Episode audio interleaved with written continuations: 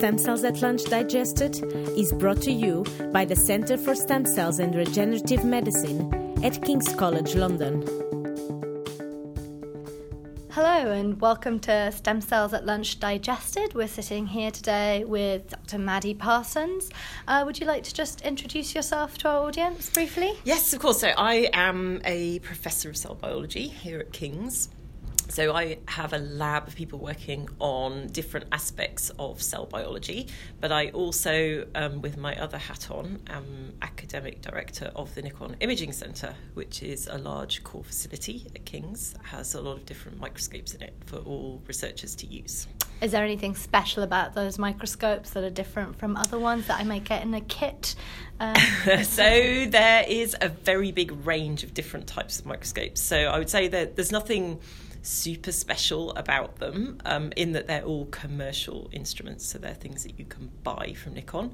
But they have a very broad range of capabilities, so it means that researchers can do everything from imaging single proteins or bits of DNA inside single cells. Which would be very small.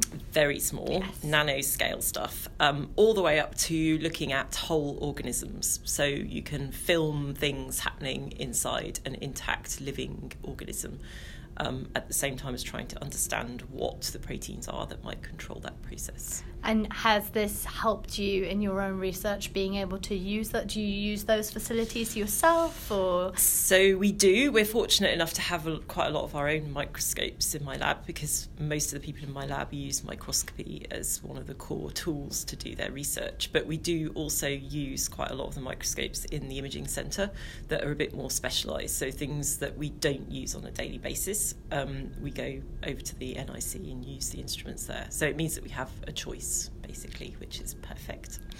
I find microscopy fantastic because it's not only, you know, useful scientifically, but it's very beautiful. And I always find that microscopy is like the art of the world of science. Yep. Um, do you ever submit things for imaging competitions or anything we, of the sort? We do. So we submit um, to the Nikon actually run an imaging competition every year. That's a global competition, and we've submitted things to that before.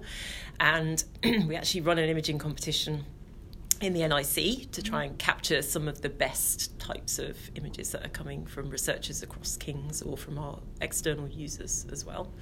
But yeah, we we try and share quite a lot of the images because, as you say, a, a, really a picture can tell you a, a, lot more than writing an entire paper on something. So we we try and share beautiful images as much as we can um, in different. Where do you think our listeners would you? I believe it's Nikon Small World. It is. Yes. Yeah. So I would highly recommend that our listeners uh, check that out online. If you just Google Nikon Small World, you'll find beautiful images and I think they can really make science seem a lot more accessible. So, you know, you can be thinking about, well, what is DNA? But it's something very different to actually see it or see a whole organism. Yeah. I think it's a wonderful thing. But so specifically in your lab, what exactly is it that you are imaging? Like what are you looking at and what gets you out of bed in the morning? So we're really interested in understanding how cells stick to their environment. So the the sorts of proteins that they use on the surface of cells to um, navigate through the extracellular environment that they live in in tissues. And we do that um, in the context of two broadly different types of diseases. So, one is cancer, where there's an obvious requirement for cells to be able to move through the extracellular environment to escape and undergo metastasis. And the second is in a group of skin blistering diseases where we know there are genetic components to that, and when you have mutations in certain genes, it means that cells can't stick anymore, and that's what gives you this sort of blistering type of phenotype. And it's a really horrible um, disease for the patients. There are no cures for that at the moment, so we're trying to work in the lab on the cells that have these mutations to understand how that works at the basic level.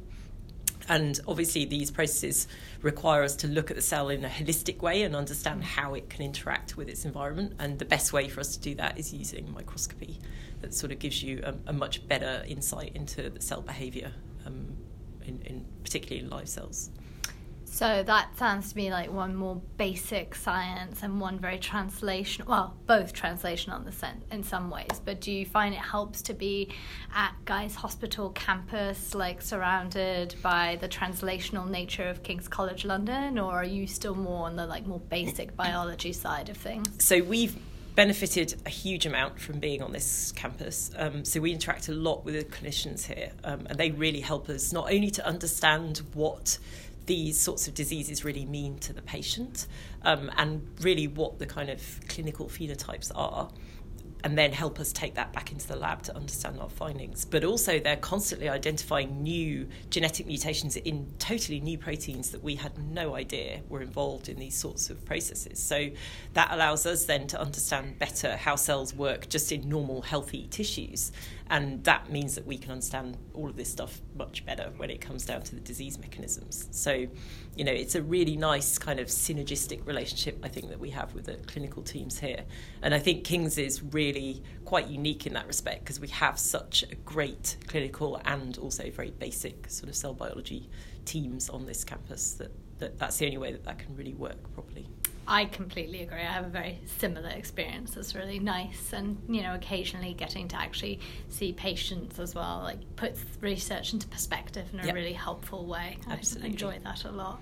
Um, but how did you end up researching the, like this particular topic? It might seem quite niche on someone on the outside. But so I got really. I started my PhD in a lab who are interested in scarring um, and fibrosis. So basically, how cells when they overproduce extracellular matrix and how that affects them in a disease setting.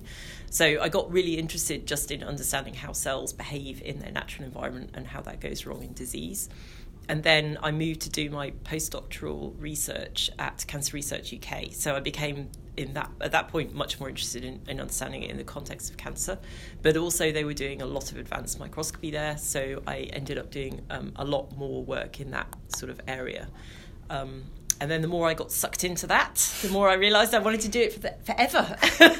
and so started to think about uh, writing my own fellowship and getting my own lab in that field. So ah, yeah. here I am. I'm sure that was very easy. Of course, absolutely. I've heard academia is just basically a long nap. Definitely. no work whatsoever. But, no, yeah. none. But, but it's all worth is it. it work if you're having fun? That's a very good question. yes. sometimes yes, sometimes no. Well, I believe that's all the time we have. Thank you so much for telling us about your research Thank and about you. the Nikon Centre. Uh, we look forward to hearing your talk. And uh, thank you to everyone listening to Stem Cells at Lunch. I hope you enjoyed this episode. I was Geraldine Jowett, and have a nice day.